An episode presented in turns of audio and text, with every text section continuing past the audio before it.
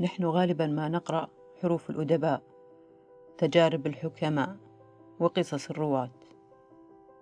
ونعيش تجاربهم المفعمة بدروس الحياة. نجدهم دونوا لكل طريق من طرق العيش عنوانا وأثرا. ليس المطلوب أن تعمل زيادة عن الحد اللازم بل أن تعمل جيدا.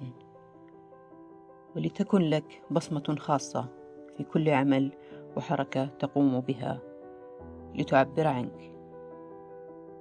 لتكن عباراتك قوية راسخة فيها قوة الانفعال. ليكن لكلامك وقع ساحر في النفوس.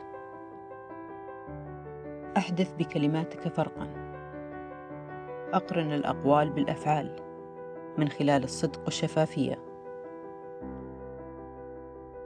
فالكلمة الطيبة تحدث أثر مما يفوح خلالها من صدق. وهكذا تصبح كلماتك لاصقه في الذاكرة. لا تسمح بتراكم المشاكل الصغيرة وإلا تحولت لمشاكل كبيرة. وامتص العداوة لكي لا تتعرض للهجوم ولا تستصغر شأنك وشارك الآخرين فيما عندك.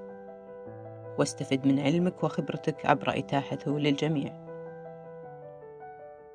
كان رسول الله صلى الله عليه وسلم خير قدوة وما زال.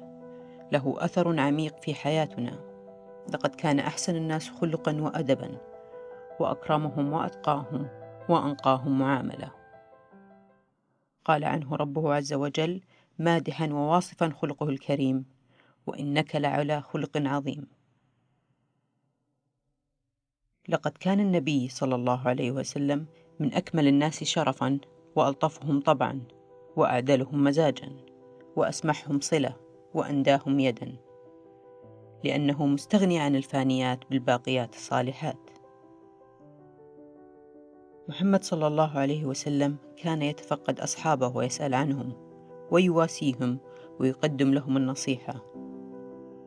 محمد صلى الله عليه وسلم كان طويل السكوت لا يتكلم في غير حاجة ويتكلم بجوامع الكلام. كان لا يتكلم فيما لا يعنيه ولا يتكلم إلا فيما يرجو ثوابه. وإذا كره الشيء عرف في وجهه ولم يكن فاحشا ولا متفحشا.